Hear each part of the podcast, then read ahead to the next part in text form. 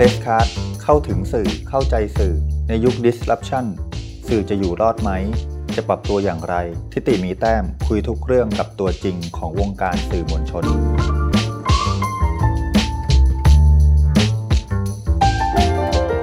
สวัสดีครับ คุณผู้ฟังรายการ Press Card เข้าถึงสื่อเข้าใจสื่อ วันนี้ผมอยู่กับคุณปฏิพัฒน์จันทอง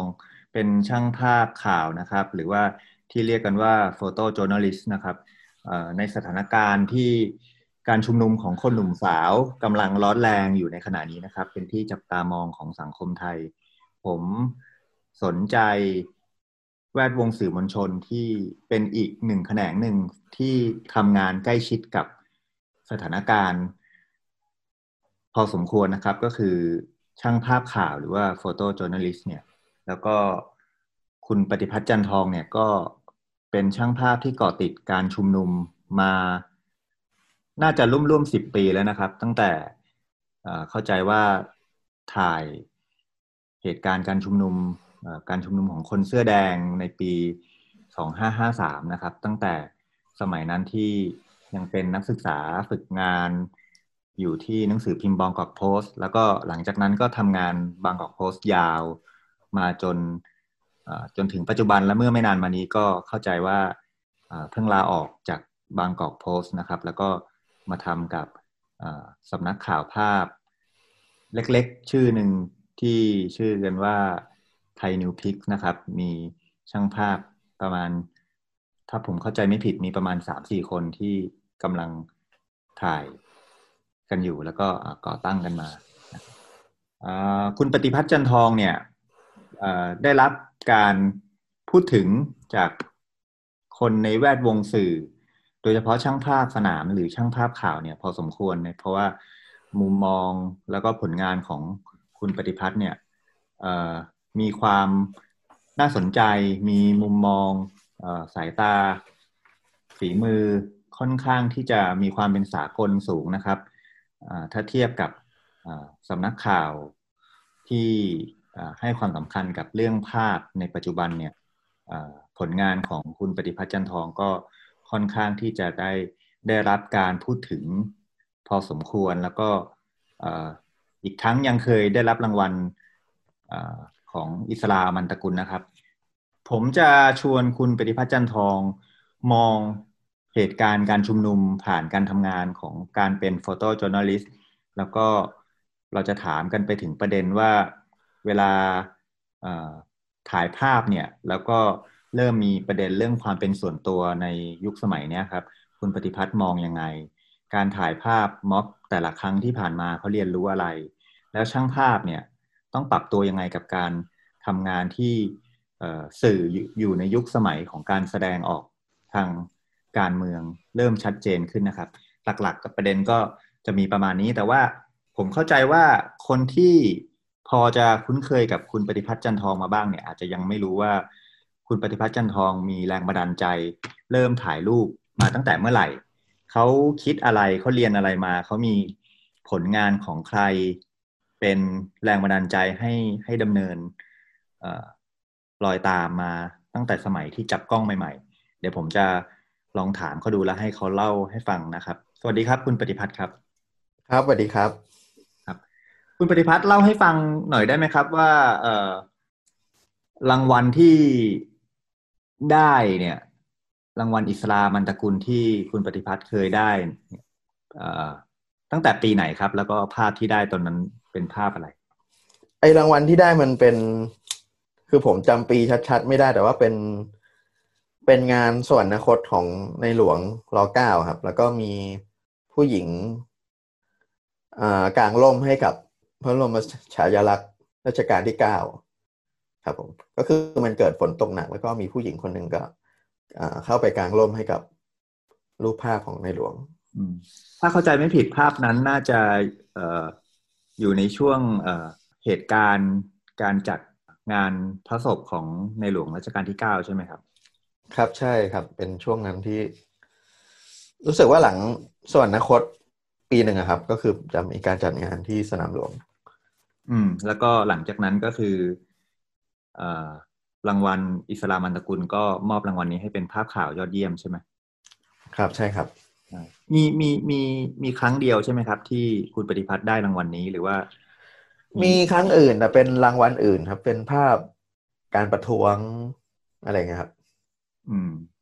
การประท้วงกันไหมเอ่อรางวัลเดียวกันครับ แต่ว่าเป็นรู้สึกเป็นชมเชยหรือยังไง ผมจำ แปลว่าจำยอดเยี่ยมนี่ได้ได้ครั้งแรกของก็คือภาพเหตุการณ์ใช่ใช่ครับ พระประสบพระบรมศพเนาะใช่ใช่ครับ ได้ครั้งครั้งเดียวครับ รู้สึกว่าภาพนี้ก็เอ่อถูกพูดถึงหรือถกเถียงกัน พอสมควรถ้าคุณผู้ฟังฟังอยู่แล้วลองพยายามไปเซิร์ชดูนะครับ ในช่วงเหตุการณ์สวรรคตของในหลวงรัชกาลที่เก้าภาพที่ได้รางวัลของคุณปฏิพัฒน์จันทองก็ ก็มีมุมมองจากเสียงคนที่ดูอยู่ในโลกโซเชียลพยายามจะดราม่ากันพอสมควรว่าเป็นการเซตฉากขึ้นมาหรือเปล่าใช่ไหมอืมครับมันมันมันเหตุการณ์มันเป็นคือยังไงนะครับ ตอนนั้นเขามองกันยังไง คือพอดีไอ้รูปเนี้ย ผมส่งให้กับทางออฟฟิศแล้วมันมันก็ก็หลุดออกมาคือผมก็ไม่ไม่เข้าใจกระบวนการมันอะนะแล้วมันก็ไปอยู่ใน ในสื่อโซเชียลใน Facebook ในอะไรเงี้ยครับ แล้วก็ คนก็เกิดการตั้งคำถามว่าเฮ้ยมันมันเป็นการเซตฉากถ่ายอะไรเงี้ยครับ ก็อันนี้ในในมุมของของในแง่ของการถ่ายภาพก็คือถูกถูกตั้งคำถามเรื่องเรื่องกระบวนการการได้มาของภาพ ขณะเดียวกันภาพนี้มันก็ถูกนำไปใช้ในลักษณะของการ คือตอนนั้นคนคนค่อนข้างอินกับ กับเรื่องในหลวงส่วนอนาคต ค่อนข้างมาก แล้วก็ถูกนำไปพูดถึงในลักษณะของการชื่นชมกับผู้หญิงในภาพที่เข้าไปกลางร่มให้รูปในหลวงอะไรเงี้ยครับ ขณะที่คนอีกฝ่ายหนึ่งก็ตั้งคำถามกับกับลักษณะพฤติกรรมของผู้หญิงคนนี้ว่าเฮ้ยทำไมเขาถึงแบบ ต้องทำขนาดนี้เลยเหรอ มัน over acting หรือเปล่า หรือว่ามันเกิดจากอะไรทำไมเขาถึงแบบซาบซึ้งอะไรอย่างเงี้ยครับ แล้วก็ผ่านมาตั้งคำถามกับช่างภาพว่าช่างภาพเซตถ่ายหรือเปล่าใช่ไหมใช่ใช่เดี๋ยวนะแล้วเมื่อกี้ที่บอกว่าส่งให้ออฟฟิศแล้ว ไม่รู้ว่าหลุดมาได้ยังไงแปลว่าอะไรครับ คือรูปอ่นี้าทั่วไปไหมคือคือปกติอะภาพมันต้องต้องถูก มันต้องถูกตีพิมพ์ผ่านหนังสือพิมพ์แต่อันนี้ผมไม่แน่ใจว่ามันคือมันหลุดไปในในใน Facebook อะครับ ก็คือไม่รู้ว่าอาจจะมีคนข้างในแบบ เห็นรูปแล้วชอบแล้วเขาเอาออกมาลงหรือเปล่า หรือยังไงไม่แน่ใจว่าต้นตอนมาจากไหนมันก็ถูก ถูกทวิตต่อถูก ใช่ถูกนำไปใช้ต่อ ก็เลยกลายเป็นดราม่าช่วงหนึ่ง ใช่ใช่ครับ โอเค แต่ว่า สาระสำคัญก็ไม่ได้อยู่ที่ว่าจะดราม่ากันทำไมใช่ไหมฮะแต่ผมจะชวนคุณผู้ฟังมาทำความรู้จักกับคุณปฏิพัฒน์ในความหมายว่าการเป็นคนทำงานประมาณสิบปีที่ผ่านมาของการเป็นช่างภาพเนี่ยบทเรียน บทเรียนของการเป็นช่างภาพข่าวเนี่ย ที่คุณปฏิพัฒน์ตกผลึกในช่วงสิบปีที่ผ่านมาเนี่ย มันมัน เหตุการณ์อะไรมันสอนอะไรคุณปฏิพัฒน์บ้างครับ เดี๋ยว เดี๋ยวก่อนจะชวนคุณปฏิพัฒน์กลับไปยังอดีตไปเริ่มต้นว่าถ่ายภาพอะไรกันมายังไง ผมจะถามคำถามที่ที่ที่เป็นการ เอ่อคำถามยากๆก่อนแล้วกัน แล้วก็ค่อยๆค่อยๆเบาลงเบาลงนะครับ เออบทบทเรียนในการเป็นช่างภาพข่าวเนี่ยสิบปีที่ผ่านมาเนี่ยมันสอนอะไร ถ้าเกิด เอ่อคุณปฏิพัฒน์ถ่ายภาพครั้งแรกตั้งแต่ การชุมนุมของคนเสื้อแดง แล้วซึ่งตอนนั้นมีความรุนแรงสูงพอสมควรในการเจ้าหน้าที่รัฐในการปราบปรามใช่ไหมครับ มีการใช้กระสุนจริง มีคนตาย มีการเผายางรถยนต์อะไรอย่างเงี้ย แล้วคุณปฏิพัฒน์ก็เป็นแค่นักศึกษาฝึกงานที่เข้าไปในเหตุการณ์นั้น แล้วก็หลังจากนั้นมาก็เป็นการชุมนุมใหญ่ของกปปสใช่ไหมครับ ก็มีเหตุการณ์ความรุนแรงหลายครั้ง อันนี้อาจจะให้คุณปฏิพัฒน์เล่าให้ฟังหน่อยว่า ม็อบแต่ละครั้งเนี่ยคุณปฏิพัฒน์เจอเหตุการณ์อะไรที่ที่เราจดจำไม่ลืม แล้วเหตุการณ์แต่ละครั้งเนี่ย มันมันสอนอะไรกับคนทำงานบ้าง คืออย่างช่วงปีห้าสามอ่าม็อบเสื้อแดงเนี่ยจริง ๆ มันเป็นช่วง ช่วงที่ผมเริ่ม เริ่มคือสนใจถ่ายรูปสนใจมานานแล้ว แต่ว่าก็เพิ่งเคยถ่ายแบบ เหตุการณ์อะไรเงี้ยคือมัน คือช่วงนั้นอะเรายังไม่ ไม่มีความเข้าใจทางการเมืองเท่าไหร่ แต่เราก็รู้สึกว่าเฮ้ยมันเป็นพื้นที่ที่เราอยากจะจะเข้าไป คืออยากรู้อยากเห็นว่าเฮ้ยมันมันเป็นยังไง ก็ก็เข้าไปแล้วมันก็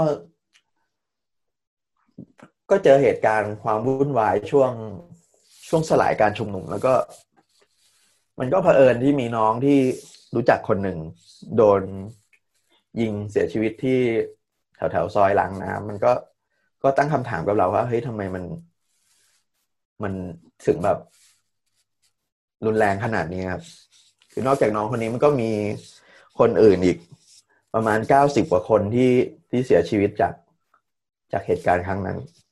มันก็ตั้งคำถามกับเราว่า เออมัน เออมัน คือเรารู้สึกว่า ว่าการชุมนุมมัน เออมันมันน่าจะมันเกิดขึ้นได้ แต่ทำไมเวลาที่มันมันจบลงมันถึง มันถึงจบลงด้วยด้วยเหตุการณ์ความรุนแรงแบบนี้ อืมอันนี้อันนี้ตั้งคำถามในเชิง เชิงสามัญสำนึกใช่ไหมแต่ว่าในเชิงประสบการณ์การทำงานเนี่ย การจะต้องบันทึกภาพเหตุการณ์ประวัติศาสตร์เราเนี่ยมันมันสอนอะไรเรา คือลึกๆแล้ว รู้สึกว่าขยาดกับการชุมนุมที่จะเต็มไปด้วยความวุ่นวายไหม หรือว่าก็คิดต้องทำงานต่อไปแล้ว แล้วเรามีมุมมองอยังไงต่อ ต่อความวุ่นวายที่ที่เกิดขึ้น จริง ๆ ตอนนั้นคือคือเราไม่ได้คือผมไม่ได้อ่าทำงานเต็มตัวด้วยถ้าจำไม่ผิดคือผมฝึกงานอยู่ แล้วก็มันก็มีมีเหตุวุ่นวายหลายจุดอย่างที่ สาราแดงที่บ่อนไก่ที่ลาดประสงค์อะไรเงี้ยครับซึ่งผมก็ไม่ไม่ได้เข้าถูกจุด แต่ผมก็รู้สึกว่าเฮ้ยมันมันมีเหตุการณ์อย่างนี้อยู่อะคือ เราก็อยากจะอยากรู้อยากเห็นอยากเข้า อยากเห็นด้วยตาตัวเอง แล้วก็อยากเอออยากจะถ่ายรูปเก็บไว้ ก็เลยเข้าไปบ้างบางจุดบางพื้นที่ ซึ่ง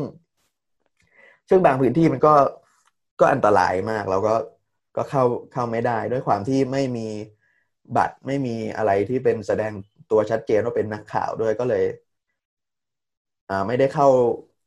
ไปบางพื้นที่ที่รุนแรงมากครับแต่คือโดยโดยส่วนตัวผมรู้สึกว่ามัน มันเป็นเหตุการณ์ที่แบบ คือมันเป็นเป็นเรื่องใหญ่สำหรับเราตอนนั้นนะมัน เรารู้สึกว่าเฮ้ยมัน ถ้าเราเข้าไปได้เราก็อยากเข้าไปอืม คือไม่ได้รู้สึก ไม่ได้รู้สึกขยาดหรือว่ากลัวที่จะต้องทำงานบันทึกภาพในพื้นที่ใช่ไหมเอ่อไม่ครับ คือ คือไอ้กลัวเรารู้สึกกลัวแหละ แต่ว่า แต่ว่าความกลัวมัน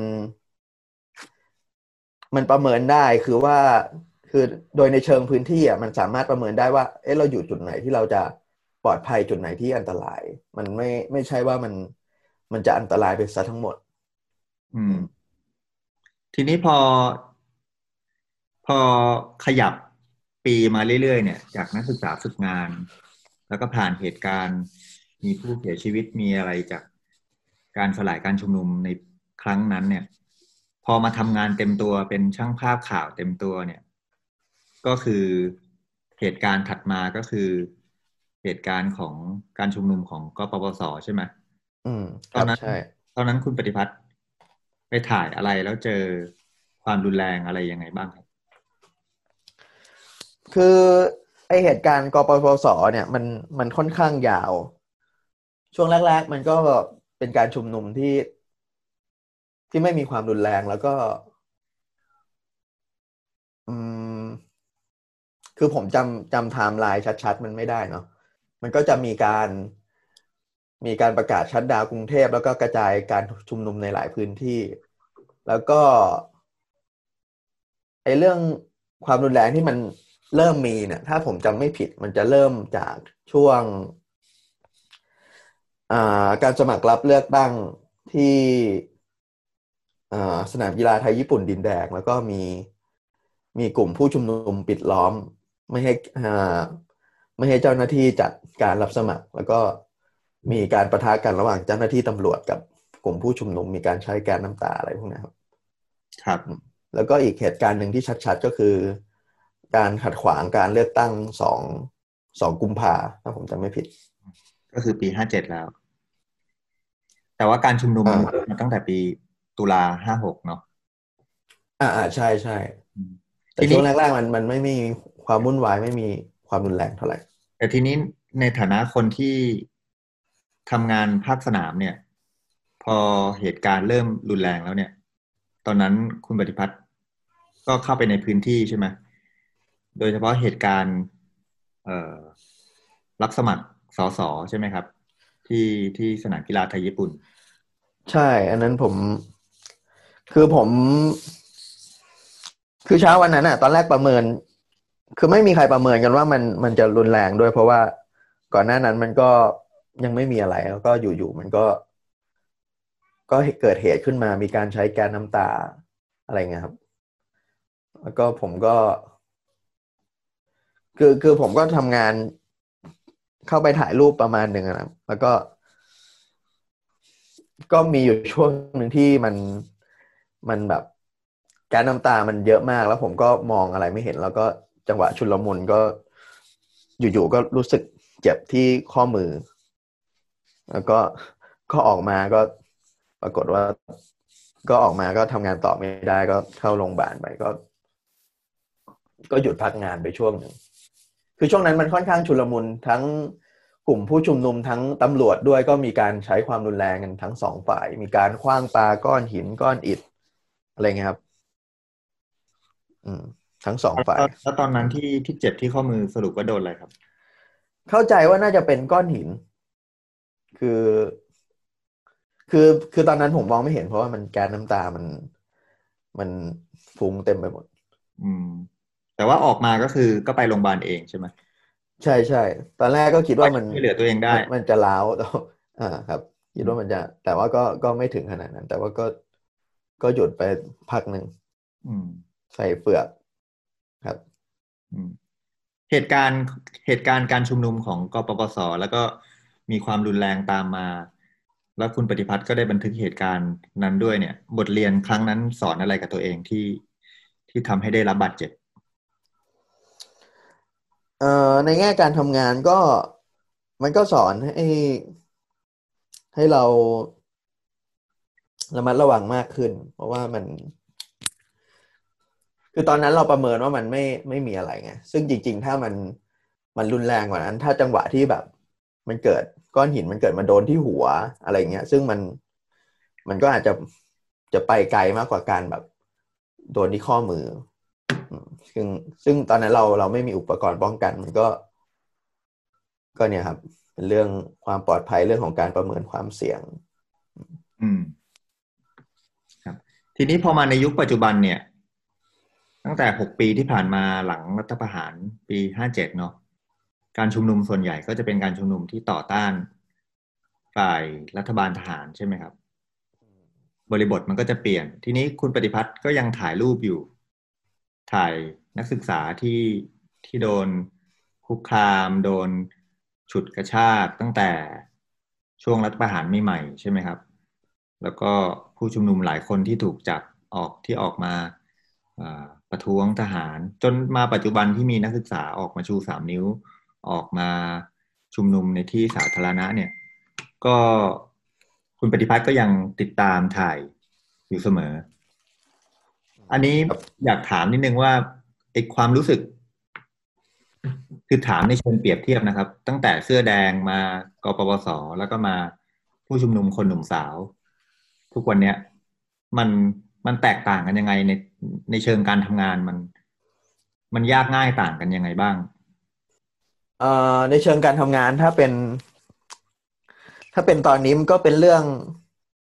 เป็นเรื่อง privacy เป็นเรื่องแบบ อืม เป็นเรื่องการละเมิดเรื่องอะไร พวกนี้มันก็จะถูกพูดถึงค่อนข้างมาก ต่างจากแต่ก่อนซึ่ง ซึ่งซึ่งไม่มีใครพูดถึงเรื่องเรื่องนี้ ส่วนหนึ่งมันเป็นเพราะว่าการชุมนุมครั้งนี้มันมีเด็กมีเยาวชนมีคนรุ่นใหม่เข้ามาร่วมค่อนข้างเยอะต่างจาก ยุคก่อนที่จะเป็นกลุ่มคนไว้ทำงาน คือผมรู้สึกว่าขอบเขตของการชุมนุม ขอบเขตของผู้เข้าร่วมมันกว้างขึ้น หมายถึงว่ามันมันทำให้เราทำงานยากขึ้นหรือว่าในเชิงการทำงานมันก็อาจจะยากขึ้นบ้างอย่างเช่น ยกตัวอย่างอย่างเช่น การถ่ายเด็ก เราก็ต้องหลบต้องเลี่ยงทำหาวิธีที่จะ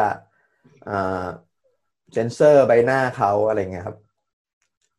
แต่แต่มันก็ไม่ไม่ถึงกับขนาดว่ายากจนจนทำงานไม่ได้เนาะมันก็ก็ยังทำงานได้อยู่เพียงแต่ว่าก็ต้องคำนึงถึงเรื่องเรื่องพวกนี้มากขึ้น อืม คือไอไอข้อเรียกร้องในการพยายามที่จะเซฟความเป็นเยาวชนเนี่ย ดูเหมือนว่าช่วงนี้ เอ่อช่างภาพสนามก็ถูกเรียกร้องเยอะเนาะอืมซึ่งซึ่งเมื่อก่อนก็ก็ยังไม่เคยมีบทสนทนานี้ มีคนมีหลายฝ่ายพยายามเรียกร้องให้ต้องเคารพเอ่อคนที่ออกมาไม่ไปไม่ไปละเมิดเขาไม่ไม่ไปเจาะจงใบหน้าเขาแต่ในขณะที่อีกเสียงหนึ่งก็พยายามตั้งคำถามว่า ก็เป็นผู้ชุมนุมก็คือส่วนใหญ่ ถ้าบรรลุนิติภาวะแล้วออกมา ก็คือเป็นการยืนยันในการใช้สิทธิเสรีภาพในที่สาธารณะใช่ไหมครับ เพราะฉะนั้นถ้าเกิดถูกถ่ายแล้วมีใบหน้ามันก็เป็นเรื่องที่แฟร์เพราะว่าคุณต้องการแสดงแสดงออกทางการเมืองอันเนี้ยก็เป็นเป็นเป็นดีเบตหนึ่งที่ที่ยังค้างอยู่ แต่ว่าในฐานะคนทำงานเนี่ย มองเรื่องมองเรื่องเหล่านี้ยังไงคือคือผมมองว่าคนที่ออกมามันก็ต้อง คือเขาก็ต้องเข้าใจประมาณหนึ่งว่า คือมันก็มีโอกาสที่ภาพของเขาภาพใบหน้าของเขาการกระทำของเขามันจะจะถูกเผยแพร่ในที่สาธารณะทั้งในแง่ภาพถ่ายวิดีโอการไลฟ์สด หรืออะไรคือเขาต้อง ก็คือเข้าใจว่าเขาก็น่าจะต้องเตรียมเตรียมใจมาประมาณหนึ่ง ผมคิดว่ามันก็เข้าใจได้เพราะว่าบางคนเขาอาจจะไม่ได้อยากเปิดเผย ตัวตน ราะว่ามันอาจจะเป็นเรื่องของเงื่อนไขเรื่องการทำงานหรือครอบครัวหรืออะไรอย่างนี้ ซึ่งถ้าเกิดเราเจอเคสอย่างนี้ที่เขาเขาแสดงออกชัดเจนว่าเขาไม่ยินดีให้ให้เราถ่ายภาพเขาแล้วก็เลี่ยงที่จะไม่ถ่าย อืม เคยเคยมีกรณีที่เขาเขาไม่ได้พูดกับเรา ซึ่งซึ่งหน้าตรงๆ ระหว่าง ระหว่างที่เราถ่ายนะครับ แต่ว่า พอมีภาพของเขาปรากฏออกไป แล้วเขาก็ติดต่อมาเพื่อขอรูปอะไรเงี้ยเคยเจอกรณีแบบนี้มั้งยังอ่ามีมีอยู่ครับ ก็มีเอ่อผมเคยไปถ่ายนักศึกษาที่พระจอมเกล้าจอมเก้าธนบุรี แล้วก็ก็ลงในเพจเป็นภาพถ่ายแล้วก็เขาก็หลังไมมาบอกว่า เออขอ ขอรูปหนูออกได้ไหมซึ่งซึ่งในเชิงการทำงานอะ มันคือ ในความเป็นจริงช่างภาพไม่สามารถที่จะเดินเข้าไปบอกทุกคนได้ว่า เอ้ยผมขออนุญาตถ่ายภาพคุณนะ เพราะว่าในพื้นที่จริง ๆ มันมีคนแบบจำนวนเยอะมากแล้วมันก็ไม่ได้อยู่ในระยะที่เราจะสามารถเดินเข้าไปบอกได้ อืม ครับแต่พอถูกขอมาอย่างนี้แล้วยังไงครับ ก็เราก็ยินดีออกอืมก็คือดูเป็นเคส by เคสไปใช่ไหมใช่ใช่คือไม่ได้ห่วงผลงานตัวเอง ว่าใช่ก็จะต้องเผยแพร่แล้วแล้วจะต้องปล่อยไว้เป็นอย่างนั้นใช่ไหมใช่คือคือคือคือเราเราก็ไม่รู้เหตุผลเขาอะนะ แต่เราคิดว่า เออเขาก็มีสิทธิ์ที่จะเออไม่อยากให้รูปเขาในปรากฏในในที่สาธารณะอืม คือพูดง่ายคือเราเองก็ไม่ได้ยืนยันว่าผลงานของเรา เออเป็นสิทธิ์ของช่างภาพที่จะที่จะได้แสดงออกสู่สาธารณะแบบ หัวชนฝาใช่ไหมคือถ้าถ้าคุยกันดีๆ ถ้าถ้าขอมาอย่างนี้ก็คือ ก็คือลบออกให้ได้ใช่ปะอ่าครับใช่ อืม ทีนี้เอ่อคำถามที่ผมเกินกับคุณผู้ฟังไว้ช่วงต้นนะครับ ว่ามันเป็นยุคสมัยที่สื่อมวลชนเนี่ย แสดงออกในทางทัศนะทางการเมืองค่อนข้างชัดเจนมาก มากขึ้นมากขึ้นเอ่อ จะใช้ใช้คำว่าเลือกข้างหรือจะใช้คำว่ามีความคิดเห็นทางการเมืองเป็นของตัวเอง ก็สุดแล้วแต่แต่ว่าในฐานะช่างภาพเนี่ยที่อยู่กับงานข่าว การเมืองอยู่กับการชุมนุมมาสิบปีไปมาทุกฝ่ายแล้วเนี่ย ส่วนตัวมองมองเรื่องการแสดงออกทางการเมืองของของสื่อมวลชน ยังไงบ้างครับ เพราะว่านักข่าวหรือว่าบล็อกเกอร์ หรือว่าคอลัมนิสต์หรือว่าอินฟลูเอนเซอร์ที่อยู่ในแวดวงสื่อมวลชนเนี่ยก็จะมีพื้นที่ของตัวเองในการพูดถึงแสดงความคิดเห็นทางการเมืองใช่ไหมแต่ว่าคนเป็นช่างภาพเนี่ย เวลาถ่ายรูปเนี่ย มันมันถือมันถือเป็นการแสดงออกความคิดเห็นทางการเมืองไหม หรือว่ามันเป็นแค่ภาพข่าวที่ที่เป็นแค่ข้อเท็จจริง ไม่ไม่รู้ว่าตัวของช่างภาพ โดยเฉพาะคุณปฏิพัฒน์คิดเรื่องนี้ยังไงคือผมมองว่าช่างภาพมีธงได้ เพียงแต่ว่ามัน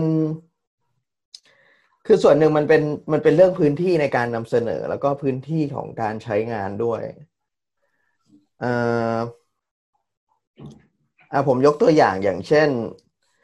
สมมุติว่ามันมีกรณีอ่า พลเอก อภิรัชต์ คงสมพงษ์ทำอะไรสักอย่างใช่ไหมฮะเป็นอีเวนต์ทำอะไรสักอย่าง ซึ่งซึ่งเขาก็ถูกจับจ้องอยู่แล้วว่า ว่าเขาจะพูดประเด็นทางการเมืองหรือเปล่า ใช่ไหมครับช่างภาพก็คือ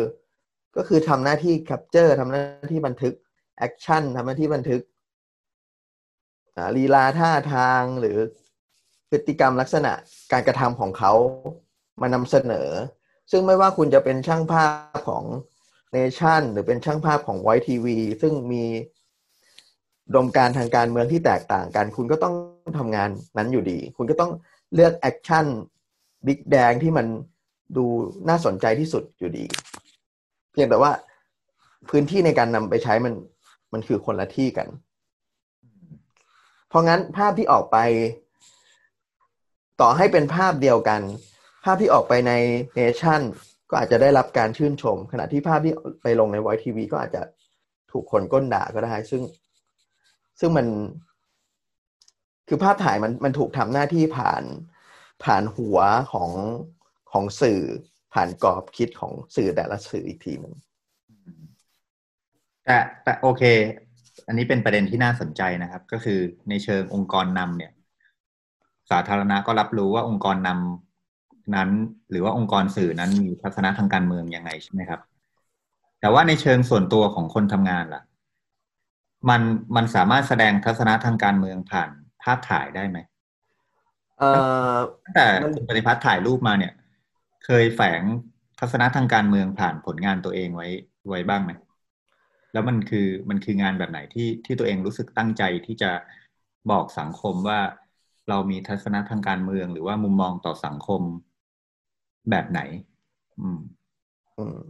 คือผมคิดว่าได้นะคือ คือช่างภาพมีสิทธิ์ที่จะคิดมีสิทธิ์ที่จะนำเสนอตามตามความคิดตามตามธงของตัวเองอยู่แล้ว มันมันมันอาจจะต้องยกตัวอย่างเป็นเป็นเคสเคสไปอย่างเช่น ยกตัวอย่างอ่าผมเคยไปถ่ายภาพการรณรงค์อ่าช่วงการเลือกตั้งสองกุมภาตอนสมัยรัฐบาลยิ่งรัก มันก็จะมี คนที่รณรงค์ให้โนโหวตกับคนที่รณรงค์ให้ให้ไปโหวตใช่ไหมครับ ผมก็ไปเจอจังหวะหนึ่งของการรณรงค์ให้คนออกมาเลือกตั้งแล้วมันก็เป็นจังหวะที่ ที่ไฟเทียนที่เขาจุด คือเขาจะมีกิจกรรมจุดเทียนตอนเย็นแล้วเทียนที่เขาจุดมันก็ไปไปไหม้ตรงตรงกลวย กระดาษที่มันเป็นรูปเครื่องหมายกากบาทอะไรเงี้ย ผมก็รู้สึกว่าเออไอภาพที่มันเป็นเป็นซิมโบลิกบางอย่างอะไรเงี้ย มันสามารถที่จะช่วยตั้งคำถามให้กับให้กับคนดูได้ หรือถ้าเป็นมุมมองมุมมองทางสังคมที่ไม่ใช่มุมมองทางการเมือง การเมืองแบบการเมือง แต่เป็นมุมมองทางสังคม เป็นเรื่องสิทธิมนุษยชนเป็นเรื่อง เป็นเรื่องการตั้งคำถามกับ ระบบต่างๆ เช่นระบบขนส่งมวลชน ระบบสาธารณาสุขหรืออื่น ๆ ที่เป็นในเชิงสังคมอะครับที่ผ่านมาคุณปฏิพัฒน์เคย เคยพยายามที่จะแสดงทัศนะ หรือมุมมองจุดยืนของตัวเองผ่านผ่านผลงาน ที่ที่ได้ถ่ายมาบ้างไหมอาจจะให้ยกตัวอย่างนิดนึงแล้ว แล้วงานงานนั้นคือคุณปฏิพัฒน์คิดอะไรแล้วถ่ายมันยังไง เออผมเคยถ่ายเรื่องความแออัดของรถไฟที่ในขบวนรถไฟช่วงเทศกาลซึ่งซึ่งไอ้ช่วงที่ผมถ่ายมันเป็นมันยังเป็นรถไฟฟรีอยู่ ซึ่งมันก็จะมีคนแบบแออัดค่อนข้างมาก คือผมเห็นภาพนี้ตอนตอนที่ผมทำงานข่าวเนี่ยแหละ แล้วก็ผมก็ก็ก็จำติดตามให้ช่วงเทศกาลเนี่ยแม่งคนแม่ง แน่นมากแม่งต้องยืนบนรถไฟแบบเพื่อกลับบ้านช่วงเทศกาลแล้วก็ตรงแบบห้องน้ำอะไรเงี้ยคนต้องแบบ ไปนั่งในตรงห้องน้ำซึ่งจริง ๆ มันเป็นที่ที่ไม่ควรนั่ง ผมก็เลยเออรู้สึกว่าเออไอไอภาพตรงเนี้ยมันน่าสนใจ แล้วก็พอถึงเทศกาลช่วงหนึ่งผมก็เลย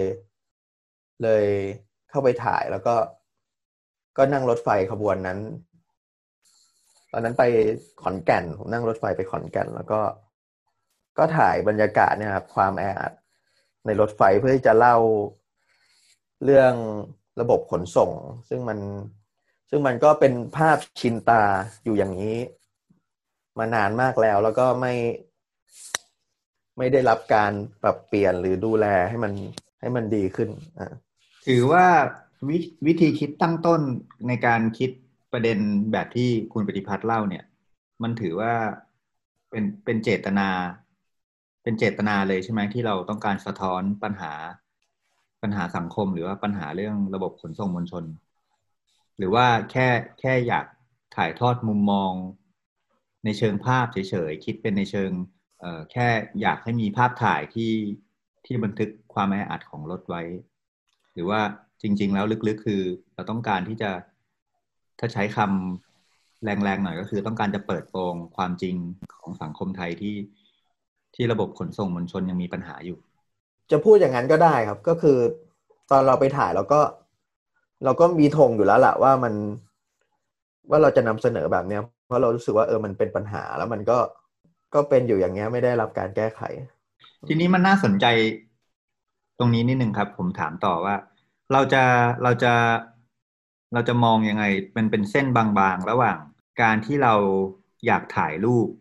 เพราะว่าแค่อยากถ่ายรูป แต่กับอีกแบบหนึ่งที่คุณปฏิพัฒน์บอกเนี่ยก็คืออยากถ่ายรูป เพราะว่าเรามีธงในใจว่าเราอยากจะพูดถึงปัญหาสังคม สมมติว่ามีรูปสองรูปมาวางข้างกัน ที่เป็นเหตุการณ์เดียวกัน เช่น ภาพแบบบนรถไฟที่แออัดก็ได้นะครับ คน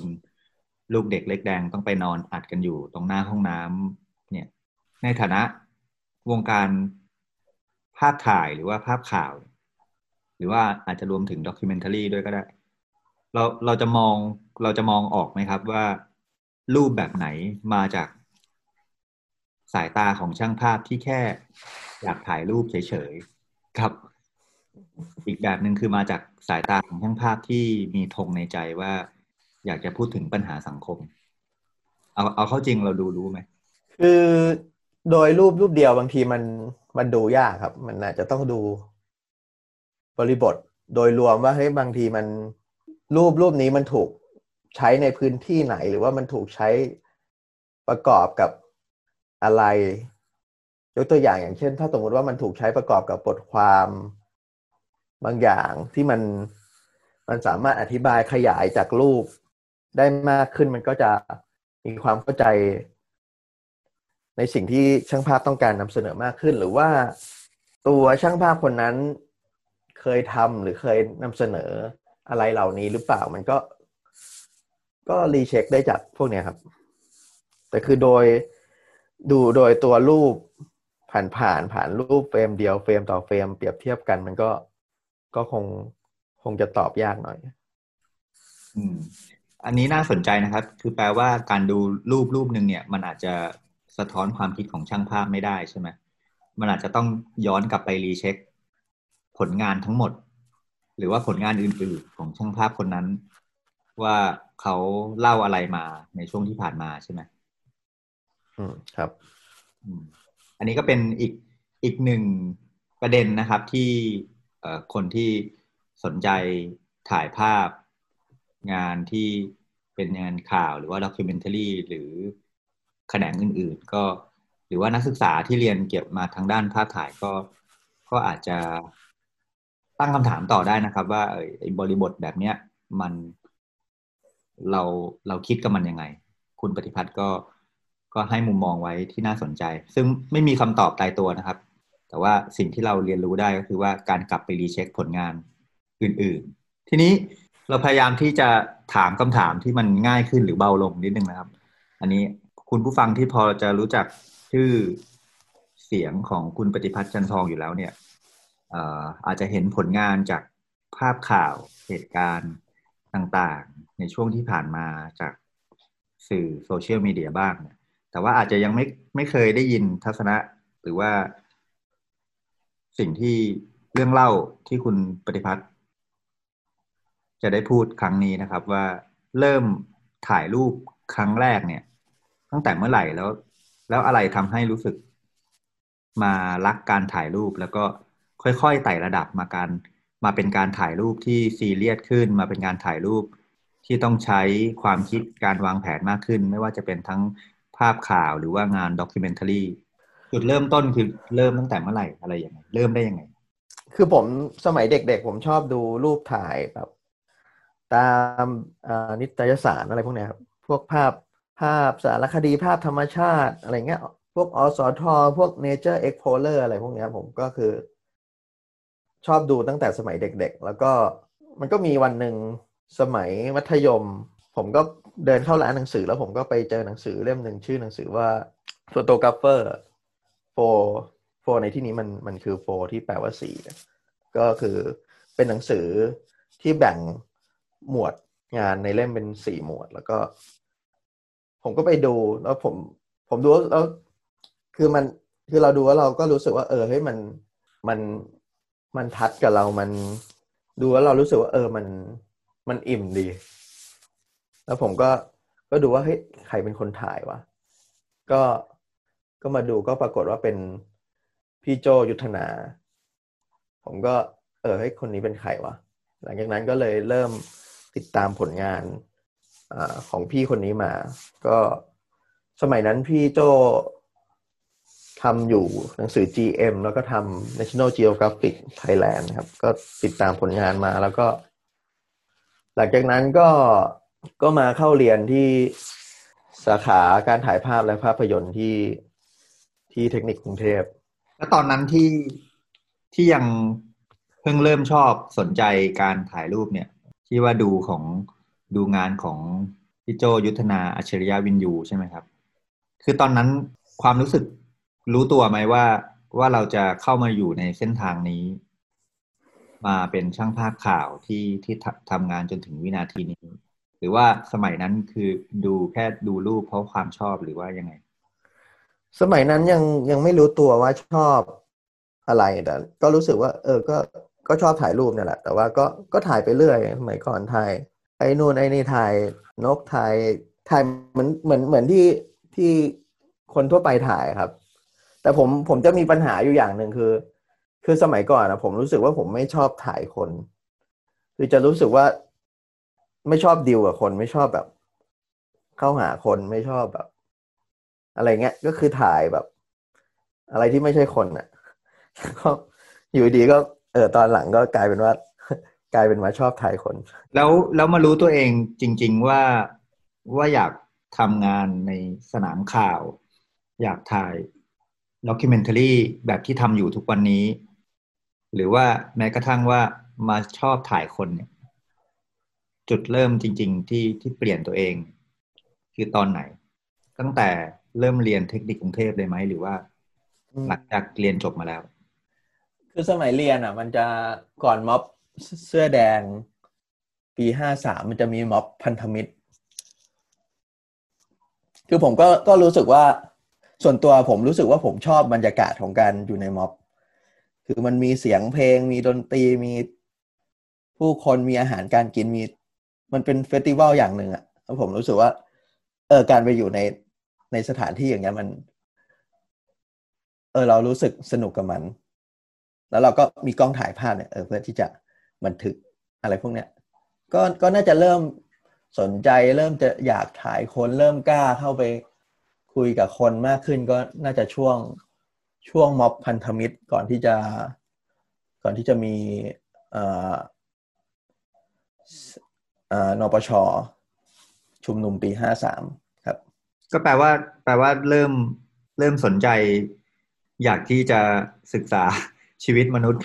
ผู้คนตั้งแต่ตั้งแต่ช่วงช่วงเรียนแล้วใช่ไหมเพราะว่าช่วงพันธมิตรก็คือคุณปฏิพัฒน์ก็คงเรียนอยู่พอดีถูกปะ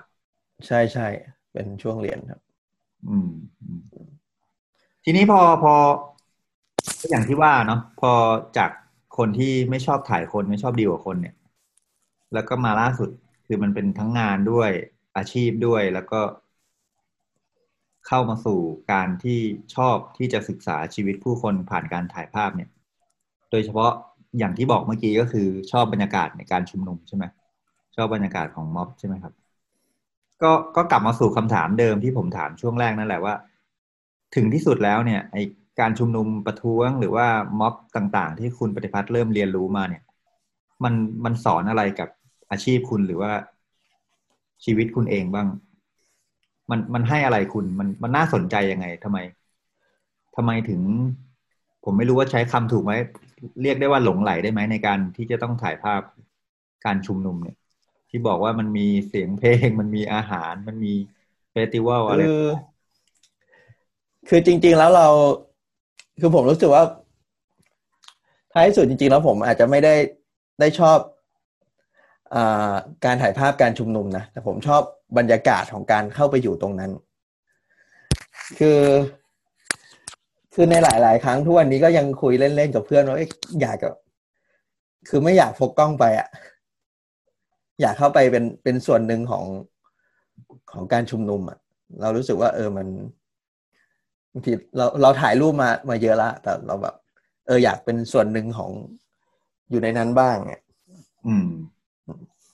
แล้วแล้วอย่างนี้ต้องเลือกไหมครับว่าไอ เฟสติวัลหรือว่าการชุมนุมเนี่ยต้องต้องเป็นการชุมนุมแบบไหนรูปแบบยังไง ก็หรือก็ว่าอาจจะต้องต้องเลือกหน่อย อันนี้ก็เป็นทัศนะทางการเมืองที่คุณปฏิพัฒน์ไม่ไม่บอกเรานะครับ อันนี้เอาเอาไว้ให้แซวกับคุณผู้ฟังเป็นตั้งคำถามอยู่ แต่ว่าผลงานของคุณปฏิพัฒน์ก็คุณผู้ฟังถ้าเกิดไปตามย้อนดูก็จะเห็นนะครับ ว่าผลงานเกี่ยวกับการชุมนุมคุณปฏิพัฒน์มีมุมมองในทางการเมือง แบบไหน ก็เป็นเป็นเรื่องที่น่าสนใจอยู่ทีนี้คำถามสุดท้ายแล้วครับตั้งแต่ถ่ายภาพมาเนี่ยก็โอเค ตั้งแต่ตั้งแต่เรียนมาจนถึงปัจจุบันเนี้ยก็รวมการทำงานด้วยทั้งหมดก็รวมๆน่าจะสิบปีสิบสิบต้นๆเนาะอยากให้มอง อยากให้มองวงการสื่อสารมวลชนในในบ้านเราหน่อย โดยเฉพาะแวดวงภาพถ่าย ถ้าเรามองว่าทุกวันนี้มันดูเหมือนจะคึกคักใช่ไหมครับ มีสื่อออนไลน์มากขึ้น มีการพยายามถ่ายภาพที่เป็นภาพชุดลงเพจของสำนักข่าวนั้นๆ มากขึ้น มีความต่อเนื่องในในการหาประเด็นหรืออะไรต่างๆเนี่ยมันเรียกว่าเป็นความเป็นความคึกคัก เป็นความเอาจริงเอาจังได้ไหม ถ้าถ้าเรามองแบบนี้ แล้วทำไมบางบทวิเคราะห์ถึงมองว่า เอาเข้าจริงแล้วเนี่ยโฟโต้จ o ร์น l i s t คืออยู่ในช่วงขาลง แล้วก็รายได้อะไรก็ก็ไม่ได้เลี้ยงอาชีพนี้ได้เหมือนเมื่อก่อน แม้กระทั่งสำนักข่าวฝรั่งก็รายได้ก็น้อยลงใช่ไหมครับ คนที่เป็นช่างภาพเนี่ย ส่งรูปเท่าที่รู้ก็เอ่อราคาต่อภาพก็ก็ถูกลงกว่าเมื่อก่อนใช่ไหมครับ อืม ครับ อืม คือจริงๆแล้วผมโตมาจากการทำหนังสือพิมพ์ ในยุคที่สื่อออนไลน์มันยังไม่ไม่บูมขนาดเนี้ครับ คือสมัยก่อนคนจะเสพสื่อทาง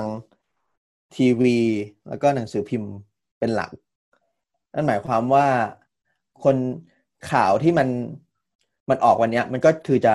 จะไปปรากฏในบนแผงวันพรุ่งนี้ ซึ่งมันก็ก็ก็เท่ากับว่ามันก็จะดีเลย์ไปหนึ่งวัน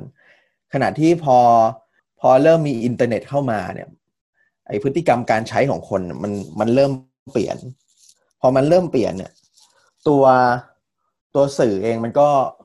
มันก็เยอะขึ้น เพราะว่าทุกคนมันสามารถที่จะเป็นสื่อได้ ทุกคนมีเครื่องมือของตัวเองมีพื้นที่ของตัวเอง ทุกคนสามารถที่จะรายงานข่าวได้ เพราะงั้นไอตัวตัวความต้องการ ขณะที่ตัวกลุ่มคนที่ที่ติดตามข่าวสารนะมันคือคือกลุ่มคนที่ที่เป็นกลุ่มคนกลุ่มเดิม หรือว่ามีปริมาณเท่าเดิม ขณะขณะเดียวกันไอตัวตัวสื่อมันก็ก็มีปริมาณที่มากขึ้นเพราะว่าทุกคนสามารถเป็นสื่อได้ เพราะงั้นมันก็ ก็เป็นความยากของการทำงานเหมือนกันที่จะต้องทำงานแข่งกับคนอื่นมากขึ้นกว่าเดิม แล้วก็แล้วก็ขณะที่แต่ก่อนมันมันมันไม่ได้แข่งขันกันเรื่องความเร็ว มากเท่ากับทุกวันนี้ เพราะว่าทุกวันนี้มันทุกคนมีอินเทอร์เน็ตใช่ไหมครับ เปิดมือถือแป๊บเดียวก็ก็เห็นแล้วว่าอะไรเกิดขึ้น เปิดแป๊บเดียวก็เห็นแล้วว่าเอ้ยทวิตเตอร์มันทวิตอะไรกันวะ เพราะงั้นความเร็วมันจึงเป็นเงื่อนไขสำคัญของการเปลี่ยนแปลงในยุคนี้ แปลว่าก็เป็นความจริงพอสมควรเลยใช่ไหมที่ โดยเฉพาะวิชาชีพโฟโต้จอร์นลิสทำงานยากขึ้นกว่าเมื่อก่อน แข่งขันสูง แต่ว่า คนที่จะเสพผลงานเรามีเท่าเดิมถูกปะอ่าใช่ครับ คืออย่างบางงานที่มันที่มันเป็นงานใหญ่ ๆ แล้วมันแล้วมันมีคนรอดูอะไรเงี้ย บางทีเราทำงานเราทำงานได้แค่ นิดเดียวเราก็ต้องแบบเอ้หาพื้นที่ส่งงานละแบบอะไรเงี้ยครับ ซึ่งซึ่งทุกสื่อเป็นกันหมดตอนนี้เนาะคือหมายความว่ามันถูกแข่งขันกันด้วยความเร็วแล้วก็คุณภาพ ซึ่งใครที่เร็วแล้วก็มีคุณภาพมันก็จะ จะได้พื้นที่ตรงนั้นไป คือแปลว่านอกจากความเร็วมาเป็นตัวท้าทายแล้วก็คือ ไอคุณภาพที่ที่ชัดที่สุดก็ก็จะช่วงชิง คนดูในที่ปริมาณเท่าเดิมไปได้ถูกปะใช่ครับ ส่วนหนึ่งแต่ส่วนหนึ่งผมรู้สึกว่าความเร็วเป็นเป็นพอยต์หลักของของการแข่งขัน แล้วก็สิ่งหนึ่งที่ผมเห็นหลังจากมันมันมันเปลี่ยนผ่านมาเป็นยุคนี้นะคือพอเมื่อเมื่อสื่อมัน มันมีจำนวนมากขึ้นอะ มันก็มีรูปแบบในการนำเสนอที่ที่แตกต่างหลากหลายมากขึ้น อย่างมันมี Rice Media Thailand ผมเห็นเขาเพิ่งเพิ่งฟอร์มทีมช่างภาพขึ้นมาทำแล้วก็ก็รู้สึกว่า เออมันมันมีรูปแบบอื่น ๆ ในการนำเสนอที่แตกต่างจากการรายงานภาพข่าวที่เป็นภาพ action ทั่วไปของผู้ชุมนุมอะไรเงี้ย คือมันมีการใส่ความคิดเห็นหรือว่าใส่ คือมันมันมีกระบวนการในการเล่าในแบบอื่น ๆ เพิ่มเข้ามามากขึ้น แปลว่าอะไรครับ แปลว่าไอสิ่งที่เกิดขึ้นใหม่ถือเป็นถือเป็นนิมิตหมายที่ดีของวงการภาพถ่ายใช่ไหมใช่ใช่เป็นเป็นเป็นนิมิตหมายที่ดีครับ คือมัน มันทำให้เราก็ย้อนมองตัวเองเหมือนกันนะว่าเฮ้ยเราทำงานอยู่แค่เนี้ยแล้วแบบ เออมันทุกวันนี้มัน มันมีทางเลือกอื่น ๆ มันมีรูปแบบอื่น ๆ ในการนำเสนอ อะไรเงี้ยครับ และทีนี้ความท้าทายของของช่างภาพข่าวหรือว่า photojournalist หรือว่าช่างภาพ documentary แบบที่คุณปฏิภัทรพยายามทำมาตลอดช่วงสิบปีที่ผ่านมาเนี่ย วินาทีเนี้ยพอเห็นสิ่งใหม่ ๆ เกิดขึ้นเนี่ย แล้วแล้วเราเตรียมปรับตัวยังไง คือส่วนหนึ่งมันมันอยู่ที่ว่าไอในการทำงานของของแต่ละคนอะมันมันมันจะมีเป้าหมายต่างกัน สมมุติยกตัวอย่างอย่างเช่น ผมทำงานให้ลูกค้าเจ้าหนึ่งแล้วเขารีเควสมาว่า เอ้ย ต้องการด่วนที่สุด อะไรเงี้ย ผมก็อาจจะจะทำงานได้ไม่เยอะแล้วผมก็ต้องแบบ เอ้ย หาเวลาส่งงานแล้วอะไรเงี้ย ขณะที่อันนี้อันนี้อันนี้คือถ้าสมมุติว่ามันมีความต้องการแบบนี้ ผมก็จะทำงานแบบนี้ใช่ไหมฮะขณะที่สมมุติว่ามันมีความต้องการอีกแบบหนึ่งอยากได้งานที่มันละเอียดขึ้น มีเวลาทำงานให้มากขึ้น ผมก็จะทำงานอีกแบบหนึ่ง แต่ส่วนหนึ่งที่ได้เห็นก็คือ คือรู้สึกว่าช่างภาพน่าจะต้องพยายามปรับตัวในการแสวงหาองค์ความรู้หรือว่ารูปแบบใหม่ ๆ ในการเล่าเรื่อง ทุกวันนี้พื้นที่มันทุกคนก็เป็นช่างภาพได้ครับ เดินเข้าไปในม็อบมันก็ทุกคนก็สามารถที่จะมีกล้องแล้วก็หยิบขึ้นมากดได้แล้วคือทุกคนเป็นช่างภาพได้เป็นสื่อได้ในตัวของตัวเอง เพราะงั้นมันก็ต้อง ต้องวัดต้องแข่งกันมากขึ้น ก็ต้องเหนื่อยกันมากขึ้นคนที่ที่เคยอยู่ที่เคยทำงานมาก่อน ก็ต้องปรับตัว ถ้าจะให้ยกตัวอย่างสักหนึ่งอย่าง ว่าอะไรที่จะเป็นตัวชี้ขาด ว่าคนทำงาน photojournalist จะยังอยู่ได้ จะอยู่ไปได้เรื่อยๆ แบบที่ผู้เสพข่าวสารไม่ไม่ปฏิเสธไอ้คำว่าคุณภาพโอเค มันมันมีแน่ ๆ ใช่ไหม รูปแบบใหม่ ๆ มันมีแน่ๆแต่ว่าแก่นมัน แก่นมันคืออะไรที่คุณปฏิภัทรคิดว่าเป็นสิ่งที่คนทำงานทิ้งไม่ได้ แก่นมันก็น่าจะเป็น message ที่ที่ต้องการเล่า message ที่ต้องการจะสื่อสาร คือบางที message อะมันมันก็เหมือนกัน เหมือนกันหมด มันทุกวันนี้มันก็เลย อาจจะต้องถ้าจะชี้ชัดจริงๆก็อาจจะเป็นเรื่องของ ความคมของ message หรือว่าตัว message เนี่ยแหละ น่าจะเป็นจุดที่เป็น point สำคัญที่จะทำให้มันมันยืนระยะได้ในระยะยาว คือประเด็นที่แฝงไว้อยู่ในภาพถูกไหมครับ อ่าครับ ซึ่งมันก็ถ้าเปรียบเทียบกับงานเขียนก็งานเขียนของใครที่ประเด็นคมประเด็นแตกต่าง ล้ำกว่างานเขียนเรื่องเดียวกันใน เรื่องอื่นๆของคนอื่นๆ การเขียนนั้นก็ก็จะได้รับการยอมรับ หรือว่าถูกพูดถึงมากกว่า ซึ่งในเชิงภาพข่าวก็ก็เหมือนกันใช่ไหมใช่แต่ว่าภาพข่าวมันคือภาพข่าวมันเป็นเรื่องของฟอร์ม เป็นเรื่องของ คือนอกจาก message มันเป็นเรื่องของฟอร์มอยู่ประมาณหนึ่งมันก็มันก็อาจจะเป็นเป็นเรื่องของความงามเป็นเรื่องเป็นเรื่องอย่างอื่นประกอบด้วยเพราะว่าในเมื่อ message เดียวกัน มันก็ต้องมีเงื่อนไขอื่น ๆที่ที่จะใช้ ใช้อธิบายความแตกต่างกัน ก็เป็นอีกอีกวิธีหนึ่งที่ที่จะเล่ามันผ่านภาพ ซึ่งบางทีมันอธิบายให้เหมือนกับงานเขียนไม่ได้เนาะแต่ว่ามันก็สร้าง Impact อีกแบบหนึ่งกับกับคนดูถูกไหมครับ ครับ ก็คุยกันมาหลายสิบนาที คุณปฏิพัฒน์ก็มีประเด็นที่น่าสนใจ น่าถกเถียงต่อในแวดวงนิเทศศาสตร์ สื่อสารมวลชน โดยเฉพาะคนที่สนใจเรื่องภาพถ่ายภาพข่าวนะครับวันนี้ผมก็คุยกับคุณปฏิพัฒน์พอสมควรแก่เวลาแล้วก็เราก็ลากันไปเท่านี้นะครับ ขอบคุณคุณผู้ฟังมากครับ ขอบคุณคุณปฏิพัฒน์ครับ ครับ นี่ครับ